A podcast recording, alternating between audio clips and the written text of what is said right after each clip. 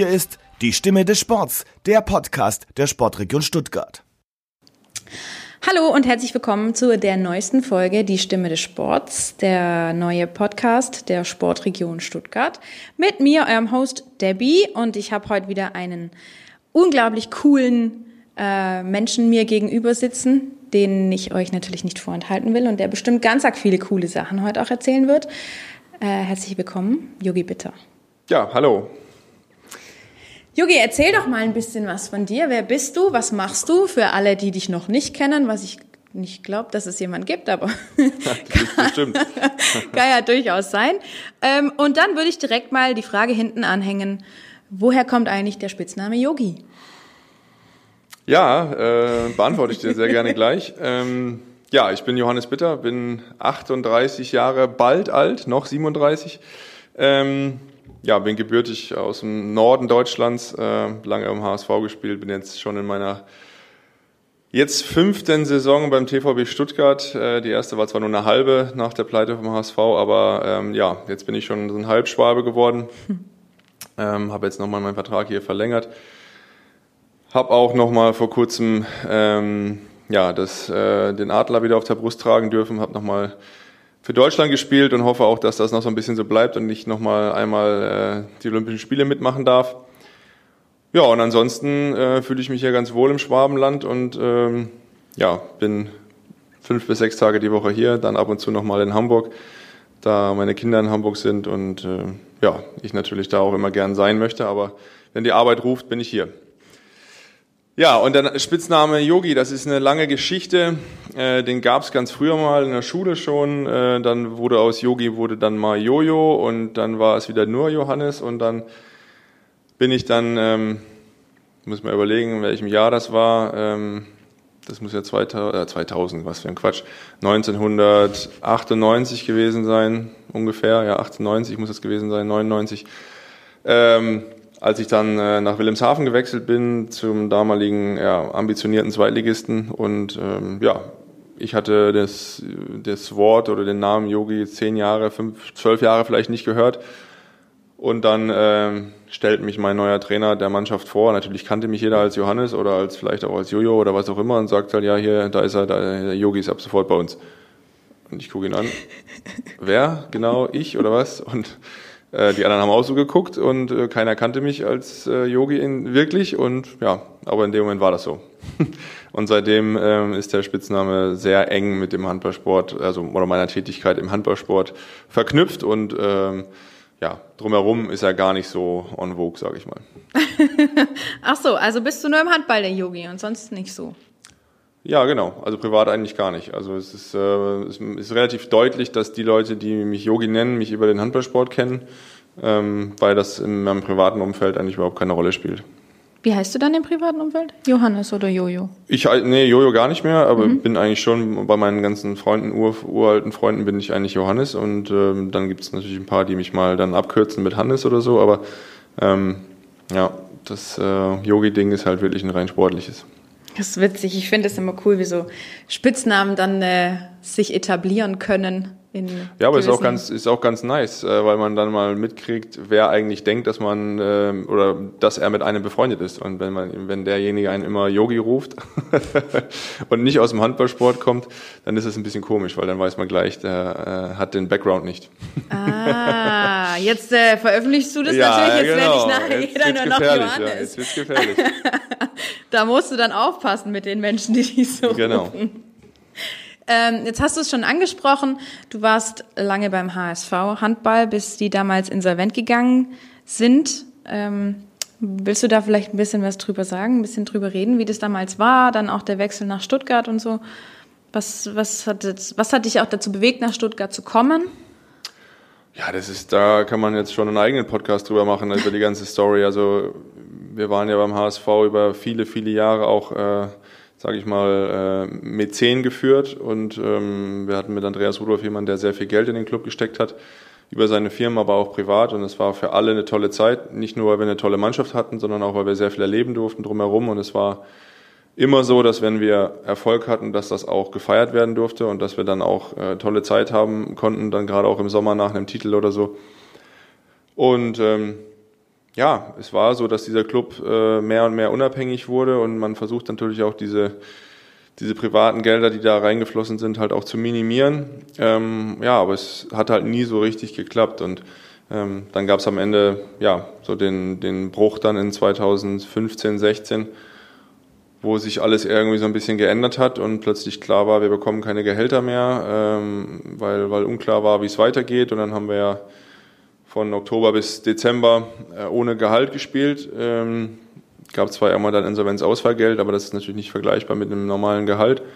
Und ja, haben dann eigentlich in der Zeit unter dem neuen Trainer Michael Biegler damals äh, unsere beste Phase gehabt, haben dann irgendwie in der Zeit, glaube ich, neun Spiele gewonnen, haben kurz vor Schluss auch noch Magdeburg weggehauen und Berlin weggehauen und äh, sind dann irgendwie Ende 2015, äh, als dann Winterpause quasi kam, waren wir auf Platz 4 mit einer komplett neu zusammengewürfelten Mannschaft und hatten hehre Ziele.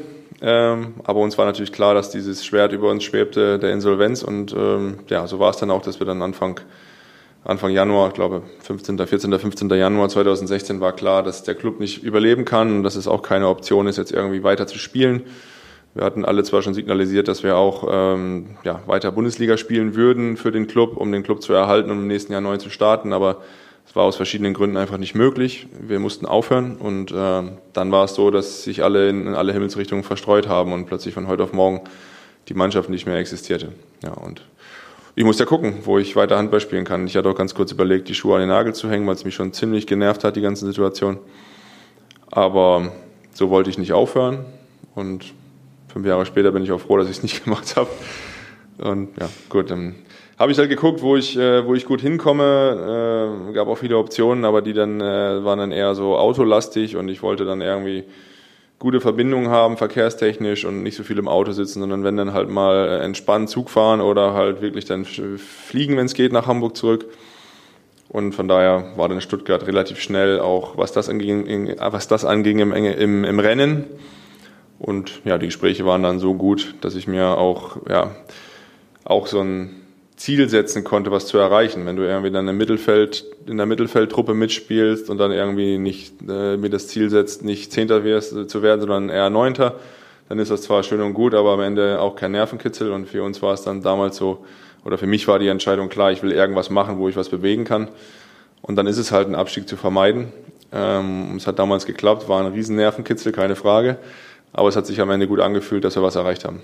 Das ist schon mutig, dann von, von einem viertplatzierten Bundesligisten zu einem abstiegsgefährdeten, ja, deutlich abstiegsgefährdeten, gerade, ja. neu aufgestiegenen äh, Verein aus ähm, hier dem Speckgürtel. Ja, ja, äh, ja, aber ich habe dann auch nach und nach verstanden, was hier unten los ist und mir war gar nicht bewusst, wie, wie handballverrückt diese Region ist und das hat mich nochmal bestärkt, dass das ein guter Schritt war hier runter zu gehen und hier vielleicht auch was mit zu entfachen und aufzubauen.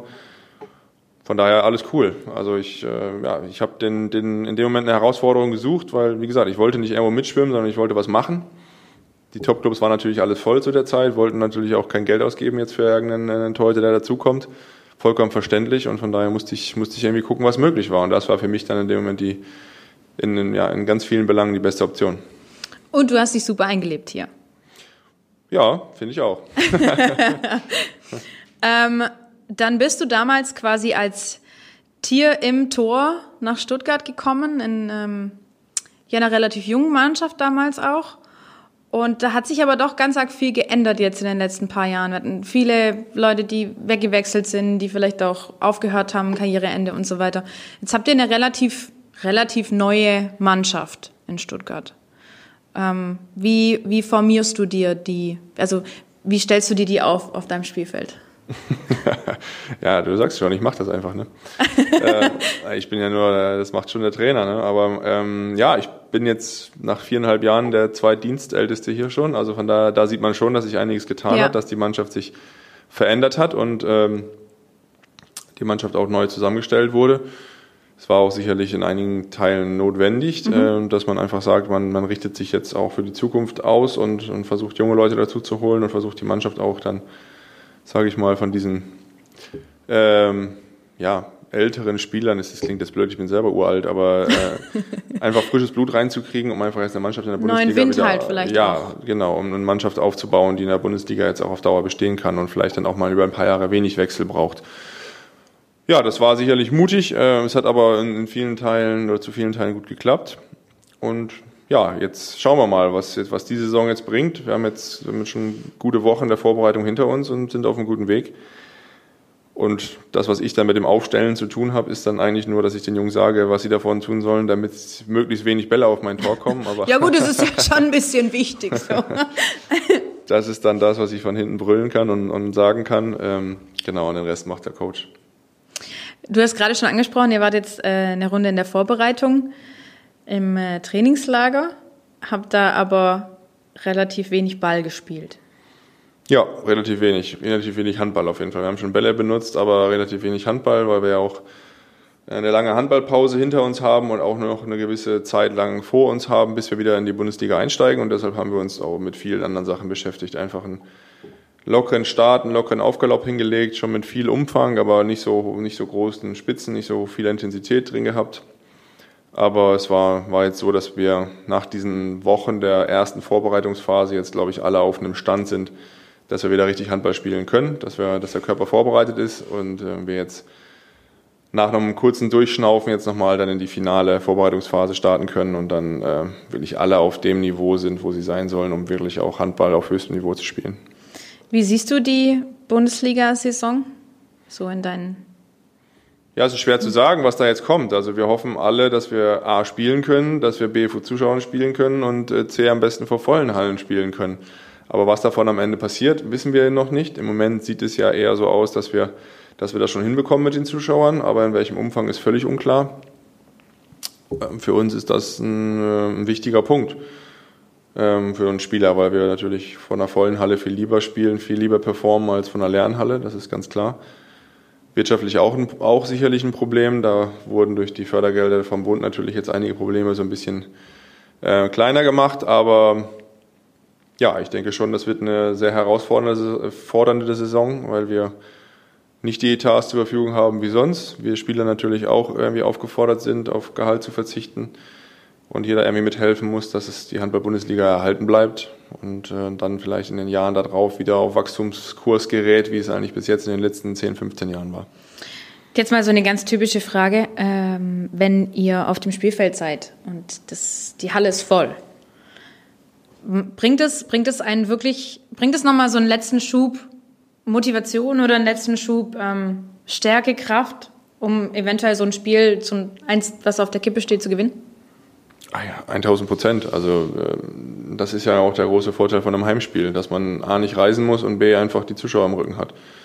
Und ähm, das ist, wird, wird jeder Sportler bestätigen, dass das äh, immer äh, den Sieg ausmachen kann am Ende. Das ist einfach, glaube ich, Gesetz des Sports. Ihr habt auch unheimlich tolle Fans hier in Stuttgart, beziehungsweise aus Bittenfeld. Ähm, da kann man sich schon ziemlich mitreißen lassen, würde ich mal sagen. Wenn man da bei euch bei einem Heimspiel in der Scharena oder auch in der Porsche Arena, habt ihr, glaube ich, auch schon, schon gespielt, ähm, wenn man da dabei ist, dann kriegt man wie so ein, wie so ein Fieber, wie so ein Handballfieber. Ähm, was, was würde denn das heißen, wenn jetzt nur die, die Hälfte der Leute bei so einem Spiel wäre? Würde sich das tatsächlich so auswirken? Meinst du, dass, es, dass man das so merkt? Ja, ich kann mir schon durchaus vorstellen, dass wenn man mal alles über einen Kamm schert dann und nach einer Saison guckt, eine Saison ohne Zuschauer, bin ich mir sicher, dass es mehr Auswärtssiege gibt. Das glaube ich, das würde passieren. Das würde ich jetzt mal als Hypothese in den Raum stellen, dass mehr Mannschaften auswärts gewinnen, als, als wenn Zuschauer da wären.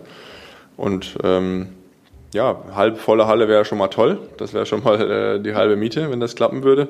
Sehe ich im Moment noch nicht, dass das wirklich klappen kann. Jetzt jedenfalls kurzfristig, mittelfristig vielleicht schon. Ja, aber das, das macht einfach unglaublich viel aus. Und ähm, ja, ich bin schon jemand, der auch mit den Zuschauern spielt und der das auch dieses, äh, ja, dieses Spiel braucht für seine eigene Leistung und einfach auch um, um noch mehr Spaß zu entwickeln, um noch mehr dann am Ende auch zu, zu reißen. Das wird mir schon schwerfallen, wenn das weg ist. Ja, ist alles nicht so einfach momentan, aber seid ihr denn von, von Vereinsseite da eingebunden in die Hygienekonzepte, Sicherheitskonzepte und so? Werdet, werdet ihr damit eingebunden oder ist es eher sowas, wo, die, wo ihr dann sagt, nee, das müssen wir jetzt nicht unbedingt? Ja, also ich bin damit eingebunden über meine Funktion halt bei der Spielergewerkschaft mit dem DAB zusammen, weil Ja. wir da vorgestellt bekommen haben, was da geplant ist und was da gemacht wird. Und da werden wir natürlich auch befragt, aber das ist eher ein Thema, was jetzt übergeordnet zu betrachten ist. Äh, Es wird dann ja, sage ich mal, bei den einzelnen HBL-Clubs dann eher nur umgesetzt mit leichten Marginalien vielleicht, je nachdem wie die Halle halt äh, beschaffen ist, aber im Prinzip wird das eigentlich ja vorgegeben. Du hast es gerade schon angesprochen, deine, ähm, deine in Anführungsstrichen Spielergewerkschaft Goal, die besteht jetzt auch schon seit mehr als zehn Jahren, glaube ich. Ja, Magst du da mal ein bisschen was drüber erzählen, was das ist, woraus sich das entwickelt hat und ähm, warum das so wichtig ist für die Spieler? Ja, also ähm, Goal Deutschland haben wir gegründet 2009, äh, glaube ich. Ja, 2009 ist schon so lange her. Es ist immer schwierig, das äh, noch im Kopf zu haben. Wir waren einfach der Meinung, also mit, wir haben uns mit vielen, vielen Spielern unterhalten damals und uns immer, waren uns immer wieder einig, dass wir, dass viel, viel einfach entschieden wird, ohne dass die Hauptakteure gefragt werden. Und das hat uns irgendwann genervt und klar waren wir noch nicht so, äh, noch nicht so drüber, dass, dass wir irgendwie was gemacht haben. Aber es gab irgendwann dann einen Auslöser, als dann die Bundesliga noch weiter verlängert werden sollte. Das heißt, wir spielen ja immer im, im Dezember über Weihnachten, was ja auch vollkommen okay ist aus wirtschaftlichen Gründen und das versteht jeder, aber dann sollten wir auch noch über Silvester spielen und dann direkt zur Nationalmannschaft reisen und dann im Januar eine WM und eine EM spielen. Und da haben wir ja immer gesagt, das reicht jetzt, es geht jetzt nicht mehr, es ist einfach zu viel so und ähm, dann haben wir uns relativ schnell zusammengetan mit allen Bundesligaspielern. Das ging, ging innerhalb von, ja, nicht ein paar Stunden, aber glaube ich eher zwei Tagen, hatten wir quasi eine Unter Unter Unterschriftenliste von allen Spielern vorliegen, wo alle unterschrieben haben, dass sie dagegen sind. Und das war dann der Startschuss äh, zu sagen, okay, hey, da muss mehr draus passieren. Und ähm, ja, dann haben wir das, haben wir Goal gegründet und haben dann angefangen, ähm, ja, Mitglieder natürlich äh, zu werben, den Leuten zu verständlich zu machen, warum man eine Gewerkschaft, eine Spielerinitiative auch braucht, um einfach so ein Gegengewicht ähm, zu, zu entwickeln oder zu, zu ähm, installieren. Und ja, das läuft jetzt seit zehn Jahren und es ist immer schwierig, weil wir das alles ehrenamtlich machen und äh, man immer wieder neue Spieler überzeugen muss, dann natürlich auch alte Spieler aufhören, die, die, die dabei waren, die es verstanden haben. Und äh, es ist wirklich aufwendig, aber äh, der Markus Romminger und ich, wir, das ja, die machen das ja, wir beide machen das ja als, als Vorstand, äh, sind felsenfest davon überzeugt, dass es richtig ist. Und die Corona-Zeit hat jetzt auch gezeigt, dass es wichtig war, das aufzubauen weil jetzt waren wir natürlich richtig gefordert. Jetzt gab es eine Situation, die niemand kannte und die auch herausfordernd war für die Spieler und für die Clubs. Und da war es gut, dass die Clubs, ähm, A, die HBL und die einzelnen Clubs, aber auch dann, sage ich mal, ähm, auf Spielerseite ein Pendant hatten, wo man einfach Gespräche führen kann. Und es war am Anfang so, dass die Spieler keine Ahnung von nichts hatten natürlich. Keine Ahnung, keiner wusste was von Kurzarbeit im Handball. Das ging ja alles vorher nicht.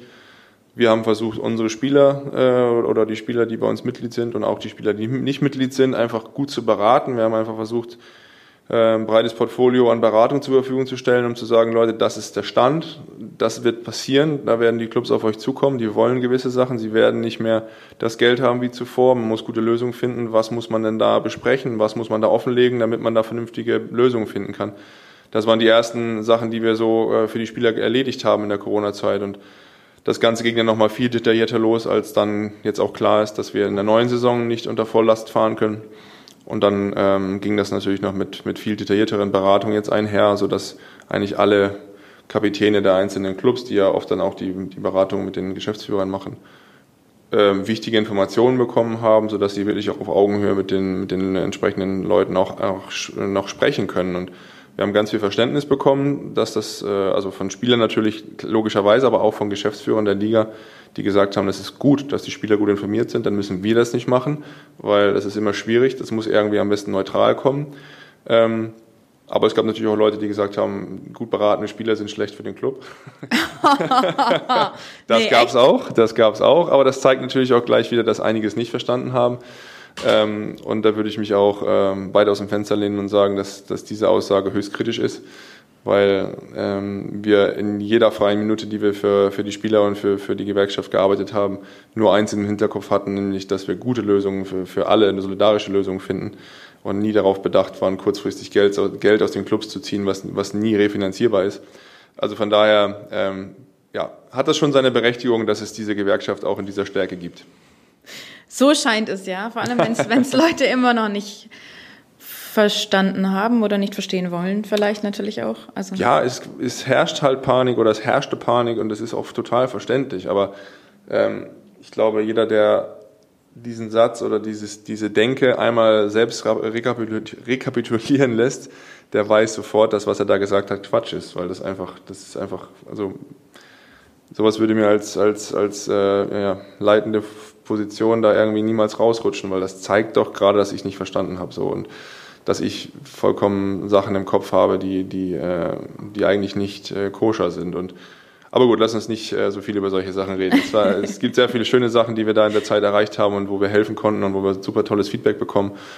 Und wir einfach immer mehr merken, wie wichtig es ist, weiter zu wachsen, das vielleicht auch immer in die Hauptamtlichkeit zu führen und dann ähm, ja, wirklich äh, einen sehr starken äh, Pol im Handball zu, äh, geben zu können was ja eigentlich generell schon momentan sich sehr deutlich in Deutschland oder, oder weltweit entwickelt, dass einfach die Athleten mehr Mitspracherecht haben wollen, was ja auch vollkommen normal ist, weil es geht um die Athleten. Es und es geht nur mit den Athleten. Richtig. Ohne Athleten gibt es keinen Sport. Ja. Und das ist, äh, das ist sicherlich äh, ein Grundsatz. Und ähm, das, da tun sich immer viele noch schwer.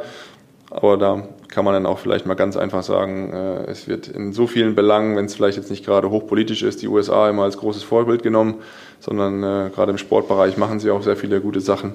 Und da ist eine Spielergewerkschaft, äh, sag ich mal, gang und gäbe und das ist überall vollkommen äh, integriert. Und sowas wünschen wir uns natürlich in Deutschland auch. Dass sich das so durchsetzt, ja, das hoffe ich auch. Ähm Jetzt haben wir schon, schon relativ viel gehört von deiner Spielergewerkschaft. Ich würde aber gern trotzdem da noch mal ein bisschen einhaken, ähm, was jetzt so Werte, Moral, Ethik, vielleicht auch einen, einen politischen Aspekt von Johannes Bitter angeht. ah, ja gut. Das sind Dinge, die dir wichtig sind. Da, auch da kann man sehr, sehr viel drüber reden. Also ja, das ist klar. Das ist meine, der Sinn von dem Podcast. Ja, genau. Wenn man, ja, äh, ich glaube, es ist schon, wird schon deutlich, ähm, wie, wie fange ich an, sagen wir mal so. Ähm, als unser erster Sohn geboren wurde, ähm, war relativ schnell klar, er wird in einer privilegierten Welt leben. So natürlich ein bisschen, äh, ein bisschen Ruhm, was einem Kind nicht wichtig ist, aber wir, uns geht's gut, wir haben genug Geld, wir können uns das leisten, was wir wollen und vielleicht auch ein bisschen mehr. Und ja, da war mir relativ schnell klar, ja, dieses Kind ist privilegiert und die anderen Kinder, die dann danach kamen, auch. Und dann haben wir relativ schnell überlegt, was machen wir denn eigentlich, weil das fühlt sich irgendwie komisch an und haben überlegt, wo kann man dann irgendwie anderen Kindern auch helfen. So haben wir dann damals ähm, relativ schnell auch in Hamburg, äh, ja, sag ich mal, die Stiftung Mittagskinder gefunden, wo wir gesagt haben, da, da, da muss man irgendwas tun, da ja. muss man auch anderen Kindern helfen. Und ja, das wird zwar immer wieder irgendwo erwähnt und ich erwähne es auch, aber das hatte null Marketing-Zweck oder sowas, sondern das war eine Grundeinstellung, die ich einmal hatte und die mir bewusst geworden ist in dem Moment, als das erste Kind geboren war. Und äh, dann denkt man über viele Sachen nach. Und das ist, glaube ich, ähm, ja, so, und so ticke ich, glaube ich, in ganz vielen Bereichen, dass, dass ähm, ich schon sehr viel sinniere über, über Sinn und Verstand von Menschen und über, über Sinn und Verstand des, des eigenen Handelns auch irgendwie so ähm, und versuche da vorbildlich zu sein. Was ist dann jetzt vorbildlich? Das kann man sich natürlich fragen. Ähm, auch ich mache nicht alles richtig, das ist vollkommen klar. Aber ich versuche schon, meine Kinder auch so zu erziehen, dass sie ihr eigenes Handeln immer wieder reflektieren und auch sagen, okay, ich habe mal echt viel Quatsch gemacht. Ähm, dazu, da, ich selber auch natürlich, aber ich, ich sprach jetzt gerade von den Kindern, dass sie selber verstehen, dass sie Quatsch gemacht haben, das reflektieren können und auch dann irgendwann ähm, das selber einordnen, äh, selber einordnen können, was sie da gemacht haben. Und ich will nicht immer als Papa daneben stehen und motzen, sondern ich will sagen, hey, hinterfrag das mal, was du gerade gemacht hast. War das cool? War das uncool? Oder halt in Jugendsprache, wie auch immer man das heute sagt. ähm, und solche Sachen versuche ich vorzuleben. Und ich bin schon relativ streng, glaube ich, was das angeht und auch sehr habe sehr klare Grenzen und, und, und fahre auch mit sehr, äh, oder meine Erziehungsstrategie hat sehr klare Leitplanken aber dazwischen darf man sich auch ausprobieren und das finde ich, finde ich wichtig. Und so bin ich selber auch erzogen worden, vielleicht sogar noch mit weiteren Leitplanken. Ich durfte mehr, mir mehr erlauben, ähm, aber ich bin der Meinung, dass das wichtig ist, dass die Kinder auch klare Grenzen bekommen. So. Und gut, jetzt schweifen wir aber ab. Äh, was sind denn wichtige Werte? Also ich meine, puh, wie, wie beschreibt man das denn? Ja, ich meine, mein, mein, mein, mein ganzes Handeln und was ich so, so tue und mache, ähm, zeigt schon, dass ich da ähm, versuche immer sehr solidarisch zu sein und immer an alle zu denken und immer versuchen auch die anderen mit ins Boot zu holen und es gibt auch Momente, wo ich dann vielleicht eher der Tyrann bin und äh, äh, diktatorische. Das ist schon sehr, sehr ehrlich, sich selbst als Tyrann und Diktator zu bezeichnen. Aber das mache ich auch nur dann, wenn ich der Meinung bin, es ist richtig. wenn ich der Meinung bin, es ist richtig. Nein, das, das kommt sicherlich mal durch und das ist im, im Sport und als Torwart ist man sicherlich irgendwie auch ein bisschen Einzelkämpfer da in, in, in, im Tor hinten. Kommt das schon mal durch, dass man dann seine Meinung durchsetzen muss oder will. Aber es gibt sicherlich ganz viele Menschen, die bestätigen können, dass ich im Privaten ganz anders bin als, als auf dem Spielfeld und ähm, dort eher höchst demokratisch bin und versuche, da die besten möglichen Lösungen zu finden für alle. Ja, und ähm, ich ähm, ja, bin einfach so, ich kann, ich, ich kann mich nicht zurückhalten, wenn ich, äh, wenn ich sehe, da muss jetzt irgendwas geregelt werden. Sei es jetzt irgendwie Gespräche mit dem Geschäftsführer über äh, jetzt die Gehälter der nächsten Saison oder was auch immer. Ich versuche immer, mich irgendwo einzubringen, weil ich immer das Gefühl habe, ich kann was dazu beitragen und kann habe äh, gewisse, gewisse Skills, um einfach ähm, eine gute und vernünftige Lösung zu finden bei, bei ganz, ganz vielen Themen. Und ich bin jemand, der immer was machen will. Ich bin jemand, der immer, der sich immer einbringen will und der immer was erreichen will. Und ähm, so, ja, das, das klingt jetzt so ein bisschen so, als ob man sich selber ganz toll findet, aber so, ich fühle mich selber überhaupt nicht toll. Ich bin natürlich stolz auf meine Karriere, aber ja, viel glücklicher macht mich, wenn Leute sagen, okay, das, was du da gemacht hast, äh, hat anderen was gebracht. So, sei es Spaß auf dem Spielfeld oder sei es irgendwie, du hast ihnen geholfen, dass sie in irgendeiner Form was erreichen konnten oder ja, ihnen einfach nur so geholfen, weil es ihnen schlecht ging. Das, das äh, ist mir dann viel wichtiger. Und so agierst du dann auch in, in deiner Mannschaft, egal jetzt ob in der Nationalmannschaft oder in deiner Mannschaft beim TVB. Wie, wie bist du da? Bist du da dann schon eher der Demokrat und gehst du dann schon mehr so in deinem, sag ich mal, in deiner Mentorenrolle so ein bisschen auf oder wie, wie gestaltet sich das da? Ja, genau, also auch so ein Mix. Ne? Also ähm, haben ja schon viele gesagt und das kann ich ja auch nun mal bestätigen. Ich bin nun mal deutlich der Älteste in der Mannschaft und viele junge Spieler sind da, von daher habe ich da schon so eine Vaterrolle natürlich, so ein bisschen mit in Anführungsstrichen, die ich auch sehr gerne ausführe oder ausfülle. Und es ist da so ein bisschen wie in der Erziehung. Da sind vielleicht, äh, es sind sehr, sehr breite Leitplanken oder sehr weite Leitplanken, wenn man nochmal auf das Beispiel oder auf das Bild zurückkommt. Ähm, aber auch ich selber bin durch den Sport irgendwie miterzogen worden und habe da viele Sachen äh, mitbekommen, die mir gut getan haben und die ich auch versuche jetzt weiterzugeben. Und versuche das vielleicht weniger diktator diktatorisch zu machen, als es mit mir selber gemacht wurde früher. Aber es gibt sicherlich Grenzen, die ich, äh, die ich auch bei mir nicht äh, überschritten sehen möchte. Und dann gibt es halt auch Gegenwind, keine Frage. So. Und ich denke, dass ich da einen, einen ganz guten Mittelweg finde, immer erstmal mit allen zu reden und auch wirklich alle Meinungen zu hören und nur wenn es im Spiel um Entscheidungen geht und da geht es um, um jede kleine Entscheidung, dann ist nicht der, der Ort da oder die Zeit da zu diskutieren, sondern der wird einfach gemacht. Und das ist nicht immer, dass ich dann sage, so wird es gemacht, aber dann da ist einfach keine Zeit zu diskutieren. Das machen wir dann im Training, dann über solche Sachen zu sprechen. Aber grundsätzlich glaube ich, ist das schon so, dass ich, dass ich diese Rolle gerne ausfülle als, als, als äh, Mentor vielleicht oder als jemand, der natürlich am besten äh, ein Vorbild ist, wenn er gute Leistung abruft. Das ist jetzt, mag vielleicht so klingen, als wäre das beim TVB mit einer Mannschaft, mit der du, wenn die Saison ins Normal verläuft, fast täglich zusammen bist. Ähm, viel, viel einfacher ist, die, die ein bisschen zu formen oder zu erziehen oder die Leitplanken zu ziehen, als jetzt mit einer Mannschaft wie die Nationalmannschaft, die, die relativ selten zusammenkommt und wo du natürlich auch eher älter, ältere, in Anführungsstrichen, oder erfahrenere Spieler dabei hast, kann man die dann auch noch leiten, so als Johannes Bitter, oder sind da viele Egos dann auch dabei? Ja, ich fahre nicht zur Nationalmannschaft und sage, ich muss die Jungs erziehen. Das nee, ist, nein. Das ist vollkommen klar. Also da, da sind die besten Handballer Deutschlands, die alle eine Menge erreicht haben und die, die alle ihr Standing haben und die auch alle wissen, wie man Erfolg hat und deshalb sind sie ja da. Also ähm, nur klar muss natürlich auch ein Mannschaftsgefüge der Nationalmannschaft entstehen, damit man dort auch Erfolg hat. Und da gibt es sicherlich einige, die sich ein bisschen zurücknehmen, da gibt es einige, die ein bisschen vorpreschen, da gibt es einige, die was einbringen wollen, einige, die, die vielleicht lieber ähm, ja, für sich sind, sage ich mal so. Und da bin ich sicher auch jemand, der, der dann schon versucht, da ein bisschen Zusammenhalt zu schaffen und so. Aber das ist, das ist eine ganz andere Situation als in einem Club und speziell in so einer jungen Mannschaft wie hier in Stuttgart. Ähm, die Nationalmannschaft, die Nationalmannschaft war Anfang oder ja so im März wart ihr noch zusammen auf Lehrgang und ihr hättet eigentlich im April die Olympia-Quali-Spiele in Berlin spielen sollen. Die haben nicht stattgefunden. Wie war das für euch als Nationalmannschaft oder speziell für dich, der sich generell das Ziel Olympia 2020 beziehungsweise jetzt Olympia 2020 plus 1 gesetzt hat? Ja, das war, war schon eine schwierige Zeit. Ähm, wir waren auf Lehrgang quasi, haben uns vorbereitet auf ein Länderspiel gegen Holland. Und ähm, ja, in, in, dieser Woche kam dann eigentlich alles hoch. Äh, und dann ging es los mit Corona in Deutschland und äh, täglich neue Infos, was passiert denn jetzt eigentlich? Dann wurde Hals über Kopf dieses Länderspiel abgesagt. Wir sind alle nach Hause gereist und wussten überhaupt nicht, wie es weitergeht. Und dann war ja plötzlich schon fast der Lockdown da. Also es war, war eine total strange Zeit. Und wir haben immer noch gehofft, dass wir die Quali-Spiele machen, dass wir das Olympia vielleicht stattfindet oder Olympische Spiele stattfinden werden ohne Quali.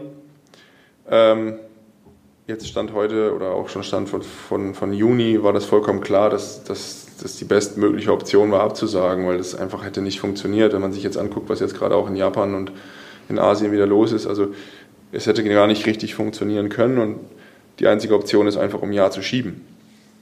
So, ja, schade, ähm, weil ich denke schon, dass ich einen ganz ordentlichen äh, großen Zeh in der Tür hatte, zu den Olympischen Spielen zu fahren. Und ähm, ja, jetzt ja, heißt es aber jetzt irgendwie nicht Trübsal blasen, sondern einfach ein weiteres gutes Jahr spielen, hoffen, dass man fit bleibt, dass man im Fokus des Bundestrainers bleibt. Und ähm, dann ja, jetzt die Quali schafft und dann vielleicht 2021 dann hinfahren kann.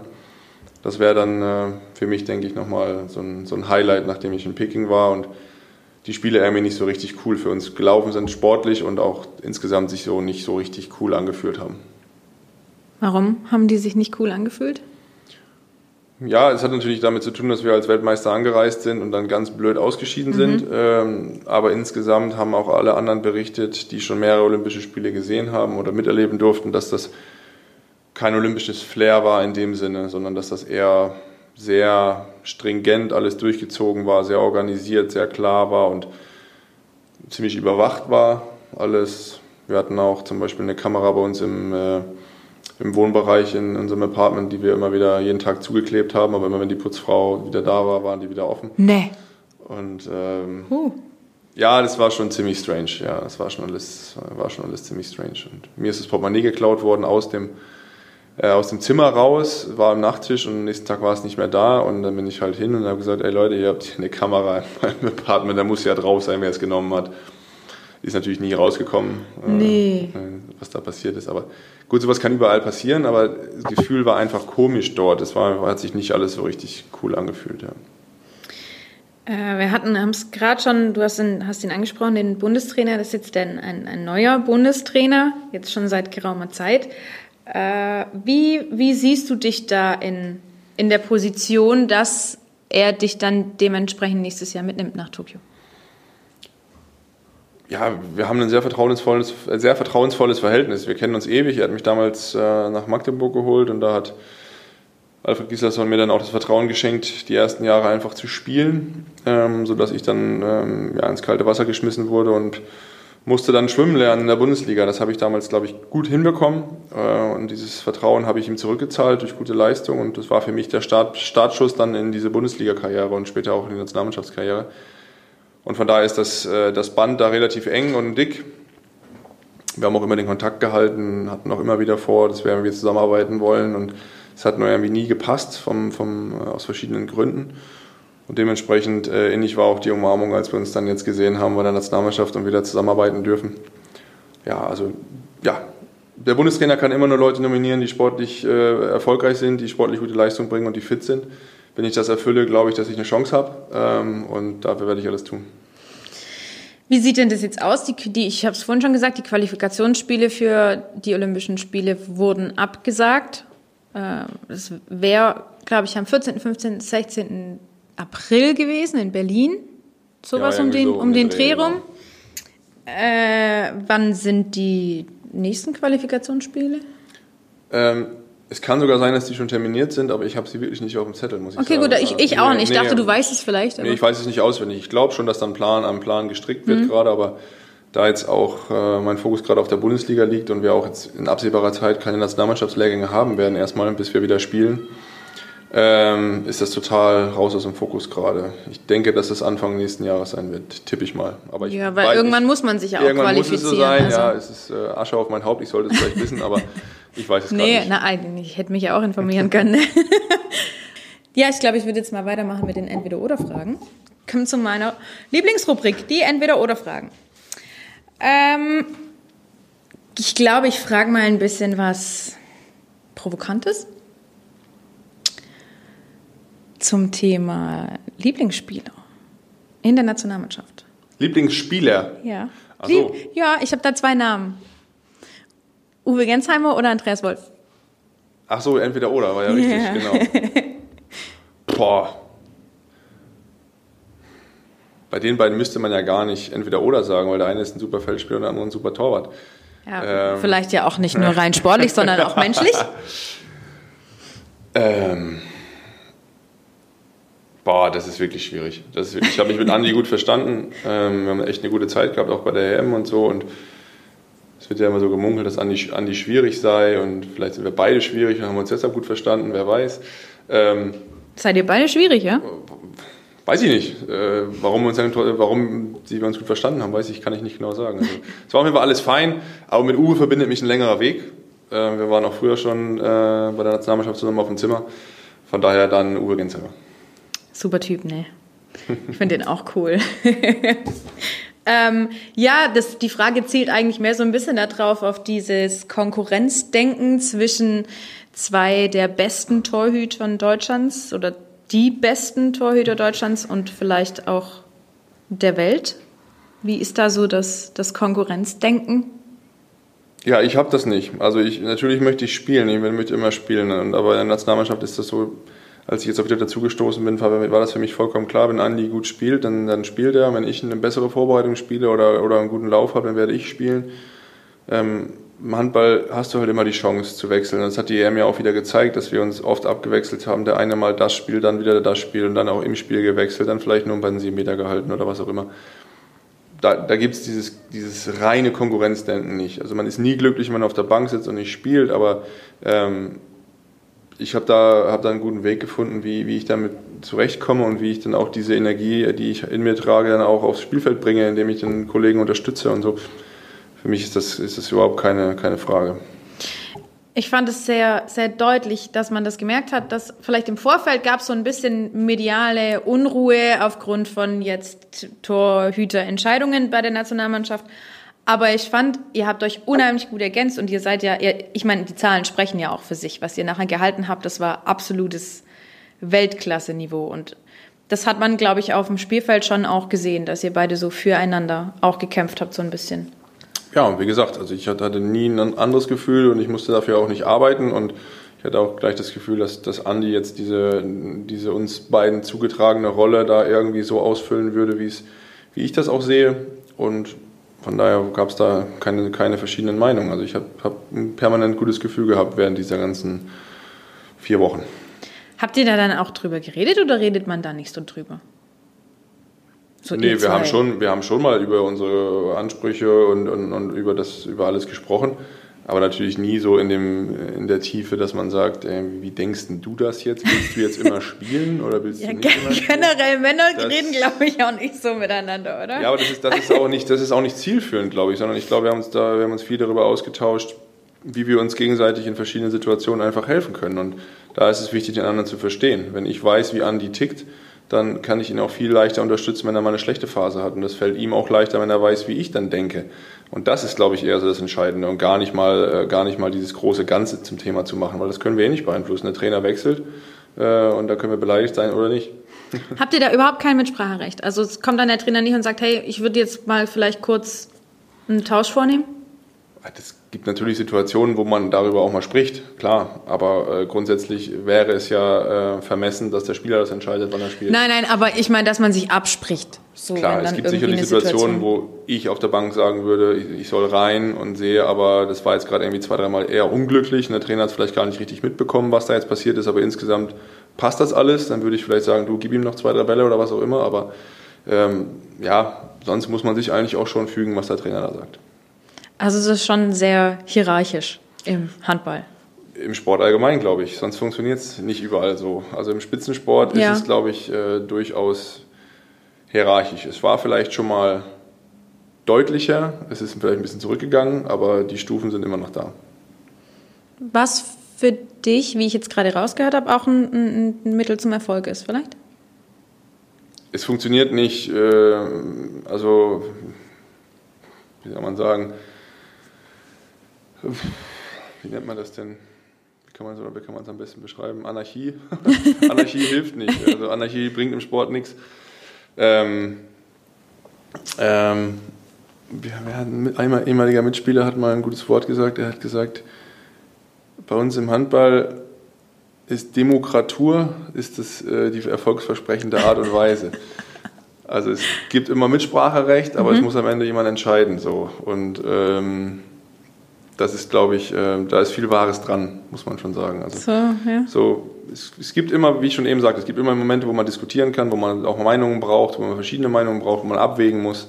Aber am Ende gibt es dann immer ein, zwei, drei, die dann halt, wenn es äh, wirklich hart auf hart kommt, auch mitentscheiden oder entscheiden. Dann da gibt es halt keine zwei Wege mehr. Dann, dann machen wir lieber alles, was alle das Gleiche falsch, als vier verschiedene verschiedene Richtungen.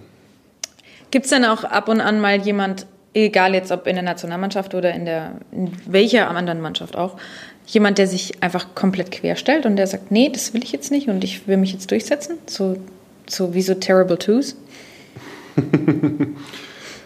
ähm, nee, habe ich so noch nicht erlebt, muss ich sagen. Also es gibt immer sicherlich mal schwierige, schwierigere Charaktere. Aber die sind das dann nicht, weil sie jetzt irgendwie sich profilieren wollen oder sagen, ich muss meine Meinung jetzt irgendwie durchsetzen, sondern nee, sowas Krasses habe ich nicht erlebt, sondern es war eigentlich immer so, dass, dass wenn man sich dann mal gekabbelt hat oder wenn man verschiedene Meinungen abgewogen hat, dass man am Ende doch was rausziehen konnte. Das, also nee, ich fand das immer sehr positiv, dass man dann schon Reibungspunkte hat, die man am Ende dann lösen konnte. Ja, Reibungspunkte helfen ja auch manchmal, ja. Dinge anzusprechen und auszusprechen genau, und dann Lösungen genau, zu finden. Ja. Meine nächste Entweder-Oder-Frage wäre äh, Flensburg oder Kiel? Äh, ja, für mich Kiel, ganz klar. Also, weil Flensburg ist jetzt zwar zweimal deutscher Meister geworden und hatten immer über all die Jahre eine tolle Mannschaft, mit der sie, sag ich mal, so ein bisschen und nicht unterm Radar, aber so äh, in der Bundesliga ganz oben mitgearbeitet haben, aber nie den ganz großen Schritt machen konnten. Von daher freut es mich wirklich für die, äh, für die Verantwortung, dass sie jetzt auch mal die Meisterschaft holen konnten. Aber overall ist Kiel einfach die Macht im Norden gewesen und auch für mich früher als Kind die Mannschaft gewesen. Und ähm, von daher einfach Kiel. Was hat dich denn dazu bewogen, Handballer zu werden? War das vielleicht sogar Kiel? nee, also Handballer, ich wollte nie Handballer werden. Das klingt komisch, ne? Aber es, ja, ein bisschen. Ich hab, ja, ich hatte nie den Plan, Profisportler zu werden, sondern ich wollte eigentlich Medizin studieren, dann zwischendurch mal Teammedizin, dann äh, ist der Handball da irgendwie so reingerutscht. Und ähm, von daher gab es diesen Plan oder dieses Bestreben, bis ich 15, 16 war, gar nicht. Ich habe einfach nur Handball gespielt für Spaß an der Freude und konnte einige Sachen dann im Tor am Ende ein bisschen besser als andere. Das habe ich dann auch realisiert und gemerkt und äh, wurde dann auch sehr, sehr stark gefördert von meinem damaligen Mentor oder Mentor, bis, der es bis heute ist ja, Alexander Woronzow. Und ähm, ja, dann hat mir jemand Geld dafür angeboten, dass ich Handball spiele und das war für mich so der Schritt, wo ich dachte, okay, irgendwas passiert jetzt hier, jetzt musst du mal dich setzen und mal drüber nachdenken. Und dann habe ich so langsam verstanden, dass das halt irgendwie auch ein Business ist und ähm, ja, dann, dann war das so. Aber wie gesagt, es war nie, nie so, wie viele Kinder sagen, ich will Fußballer werden, das war bei mir nie so. Du warst aber trotzdem schon dann, also du warst ja jung Handballer, du hast ja schon in der Jugend gespielt und so. Ja. Und ähm, da hatte ich Kiel damals schon auch beeindruckt und dann vielleicht auch dazu bewogen, mehr, mehr ja, zu trainieren also, auch? das kann durchaus sein, das könnte ich jetzt so nicht bestätigen, dass es genau so war, aber die waren oft bei uns auch da in der Nähe im Trainingslager, in der Vorbereitung, von daher hatte ich da einen relativ engen Draht, durfte da auch mal zuschauen und das hilft natürlich. Ja, das ist schon cool. Das ist schon cool, kind, das ne? hilft für Kinder, das hilft Kindern auch da eine Begeisterung für den Sport zu finden und das hat sicherlich dazu geführt, dass ich mehr in den Handball investiert habe, ähm, aber wie gesagt, das große Ganze kam dann erst später. Und warum hast du nie für Kiel gespielt?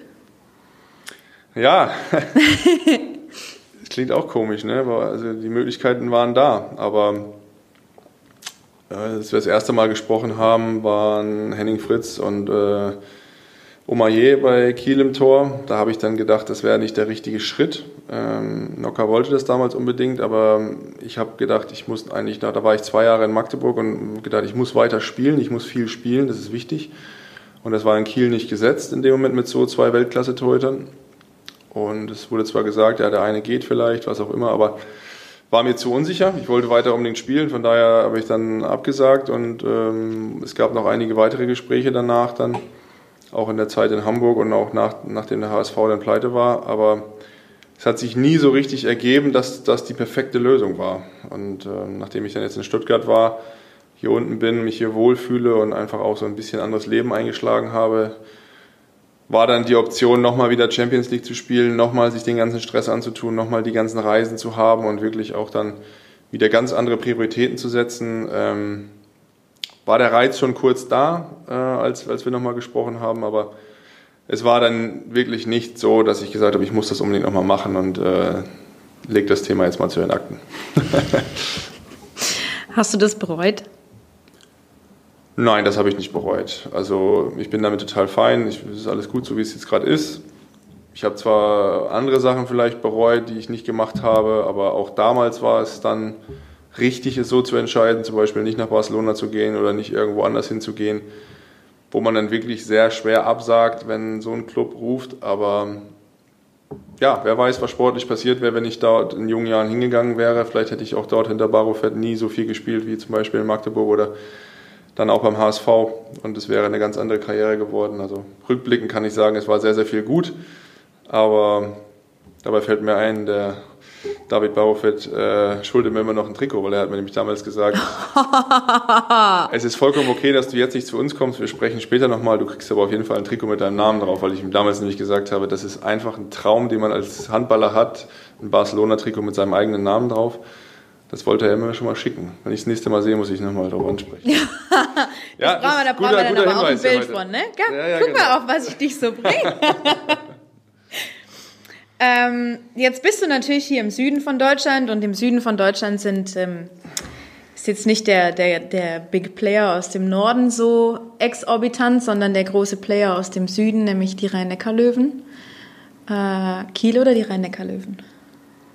Trotzdem Kiel. Immer noch. Immer noch Kiel, ja. Ja. Tut mir leid. Ich äh, bin und bleib da, was das angeht, Norddeutscher und ähm, auch die rhein löwen haben in den letzten Jahren natürlich richtig Gas gegeben, tolle Erfolge gefeiert. Ja, ist eine Herzensangelegenheit. Ja. kann, ich nicht, kann ich nicht erklären. Naja, so ist es manchmal, ne, wenn das genau. Herz mitspielt. Ähm, ich frage dich jetzt aber nicht Kiel oder TVB. Oder soll ich? Kiel oder TVB? Ja, willst du darauf antworten? Ja, ja, ich habe das ja eben schon immer begründet. Noch, immer noch ich habe das ja eben schon begründet, warum es oh. Kiel ist, aber. Vielleicht so halb, halb, halbes äh. Herz, halbes Herz. Das sonst, sonst tut mein Stuttgart-Herz weh. Nein, das, so wird es ja auch nicht sein, aber es ist ja auch in, in vielen Bereichen dann einfach nicht vergleichbar, sondern es geht ja eher um die, um die handballerische Wirkung allgemein. Da ist Kiel natürlich eine andere Hausnummer. Aber Stuttgart ist jetzt mein Zuhause und ich meine, äh, dass ich jetzt hier in der fünften Saison bin, zeigt ja schon, dass ich das nicht klar mit Kiel beantworten ja. würde. ähm, jetzt äh, ist dieses Jahr nicht so arg viel mit Urlaub, aber generell bist du jetzt mehr so der Bergmensch oder mehr so der Meermensch? Ähm, mehr so der Meermensch. so richtig typisch am Strand liegen, Buch lesen, Sandburgen nee, bauen gar mit nicht deinen so viel, Jungs. Gar nicht, so viel, gar nicht so viel rumliegen. Also ja, auch schon mal ein Buch lesen und rumliegen und Sandburgen bauen und ja, alles genau so. Aber ähm, es ist eher andersrum, dass ich mich in den Bergen nur kurzzeitig wohlfühle. Also ich finde es cool, jetzt auch mal im Trainingslager mal sind, mal eine Wanderung machen, aber so auf Dauer hängt mich das ein. Diese, Man kriegt da so ein bisschen klaustrophobische Anfälle ja, manchmal. also genau so. Also ich, wie würde ich es beschreiben? Ja, es ist einfach, ich kann da sein, ich finde es cool, aber irgendwie habe ich dann lieber das Meer, habe lieber die Weite, habe ich Mhm. einfach lieber. Kann ich verstehen. Bin, bin ich auch so. Das Meer ist einfach schöner. ja. Ähm, du hast äh, in einem Interview gesagt, dass du dir dein Karriereende eventuell beim HSV Handball vorstellen könntest. Äh, wie sieht denn das so aus? Also gibt es es schon in deinem Kopf? Ich meine, selbst wenn es es geben könnte, dieses Wort Karriereende, ähm, wäre es ja jetzt trotzdem mindestens noch mal ein Jahr rausgeschoben, so für nach Tokio oder wie, wie sind da so deine Pläne? Denkst du da überhaupt schon drüber nach oder werde ich jetzt gelüncht für die Frage? Nein, ich habe es ja so gesagt. Du hast ja nicht gelogen. Ja, eben. Äh, ja, das habe ich so gesagt und ähm, das stimmt auch. Also es war, ich weiß gar nicht genau, ich habe es einige Male schon so beantwortet. Ähm, weiß nicht genau, wann, das ich das, wann ich das letzte Mal gesagt habe, ob das jetzt vor Corona war. Aber das spielt auch im Moment keine Rolle, sondern es war einfach klar, dass, ich, dass mein äh, Lebensweg irgendwann wieder nach Hamburg geht. Am 7.5.2020. 7.5. Okay, sehr gut. gut recherchiert. Ähm, ja, also mein Lebensweg wird wieder nach Hamburg führen irgendwann. Ich werde nicht auf Dauer in Stuttgart bleiben, das ist einfach klar für mich. Und ähm, dann kann ich mir durchaus vorstellen, dort im Verein nochmal zu spielen oder im Club eine andere Funktion zu übernehmen oder was auch immer. Und wer weiß, was, äh, ja, was Corona noch alles durcheinander bringt in den nächsten Wochen, Monaten, Jahren. Und äh, von daher ist das relativ unklar. Aber ich habe da eine sehr schöne Zeit verbracht äh, in Hamburg und auch wenn der Club jetzt ein anderer ist ähm, oder anders heißt, wäre es doch durchaus eine, eine, gute Option, sich da vielleicht weiterhin einzubringen und äh, da vielleicht auch gewisse Sachen mitzuprägen. Aber das ist, äh, wie gesagt, noch weit weg und ähm, jetzt mindestens, wie du schon gesagt hast, noch ein Jahr hin. Okay, gut. Mit der Frage kann ich mich, oder mit der Antwort kann ich mich tatsächlich zufrieden geben. Du hast es schon angesprochen, du könntest dir tatsächlich vorstellen, eine Position beim HSV Handball oder bei einem anderen Handballclub ähm, anzunehmen? Ähm, auf jeden Fall könnte ich mir das vorstellen. Also das ist auch im Moment für mich jetzt positions- oder, oder funktionsungebunden. Ich bin jetzt schon seit zehn Jahren irgendwie sportpolitisch aktiv und versuche äh, ein Sprachrohr für die Spieler zu, zu bilden oder, oder zu sein und, und über, über Goal irgendwie auch größer zu machen. Und ich glaube, dass ich sehr viel im Sport mitbekommen habe, mit, mit durfte, auch gelernt habe und würde mich einfach, glaube ich, in der Zukunft freuen, wenn ich viel davon irgendwie auch dann mitgestalten kann und einfach auch sagen kann, hey, so, so geht es den Spielern vielleicht, denk mal darüber nach oder die Spieler sich mit einbringe, ohne jetzt irgendwie wirtschaftliche Rahmenbedingungen zu vernachlässigen und dann das Gesamte irgendwie, äh, ja, oder vielleicht diesen gesamten Blick da irgendwie ein bisschen größer zu fassen, weil ich glaube, das ist wichtig, dass wir, dass wir, dass der Handballsport sich auch da noch ein bisschen weiterentwickelt in der Zukunft. Es gab, wie hatte es ja eben schon gesagt, Wachstum, Wachstum, Wachstum die letzten 15 Jahre in der Handball-Bundesliga. Ähm, jetzt kommt eine schwierige Zeit, wo man vielleicht auch neu denken muss, wo man andere Sachen, äh, wo andere Sachen wichtig werden, aber wo man jetzt auch merkt, dass ein Zusammenhalt und dass auch, sage ich mal, ein Zusammenhalt der Handballclubs wichtig ist.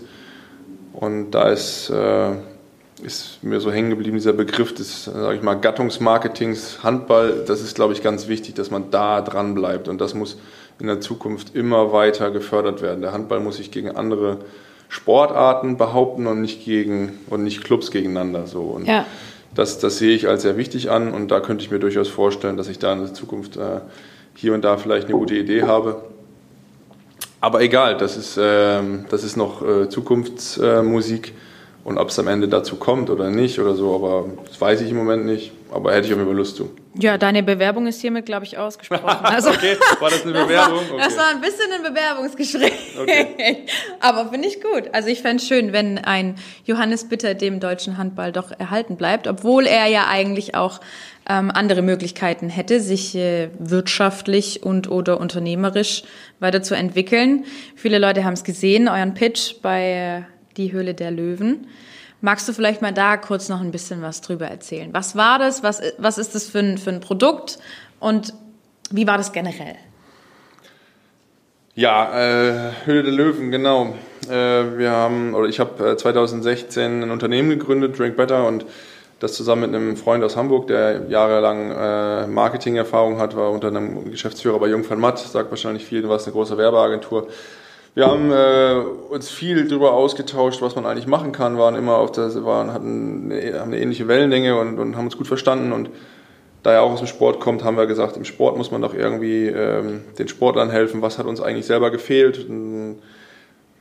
Lange Rede, kurzer Sinn, wir sind darauf gekommen, dass man im Nahrungsergänzungsmittelmarkt eine Menge machen kann und ähm, dass man dort den Sportlern echt noch viel, viel geben kann. Und dann haben wir uns da entschieden, das äh, voranzubringen, haben überlegt, äh, wie, man da, wie man da was Neues machen kann, weil wir auf keinen Fall irgendwie so ein MeToo-Produkt machen wollten, sondern wir wollten was, was ganz Neues machen und haben es dann geschafft, äh, eine super Technologie äh, zu finden, die einfach äh, dafür sorgt, dass man Sachen, die sonst vom Körper ganz schlecht aufgenommen werden, aber einen sehr guten Input auf den Körper bringen können, ähm, wie man die bioverfügbarer machen kann. Und mit dieser Technologie haben wir dann angefangen rum zu experimentieren und haben uns dann entschieden, nachdem wir unser erstes Produkt marktreif hatten, uns dort dann Vertriebsunterstützung und natürlich auch monetäre Unterstützung zu organisieren über einen Pitch bei Höhle der Löwen.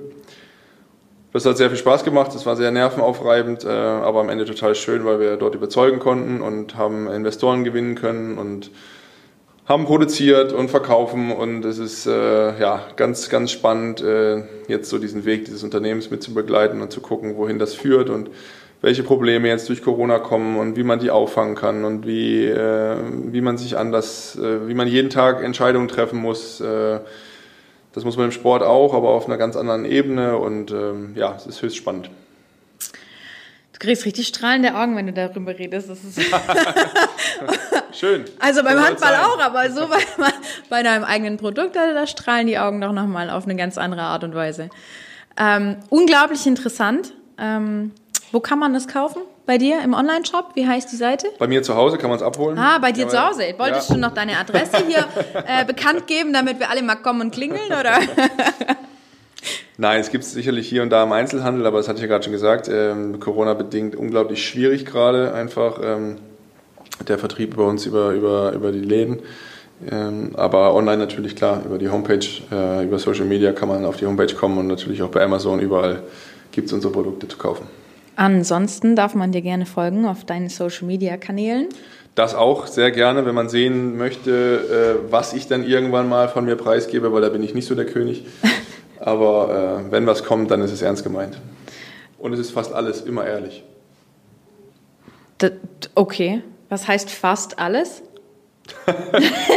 also ich mache kein Bild äh, mit, wenn ich morgens aus dem Bett komme und so.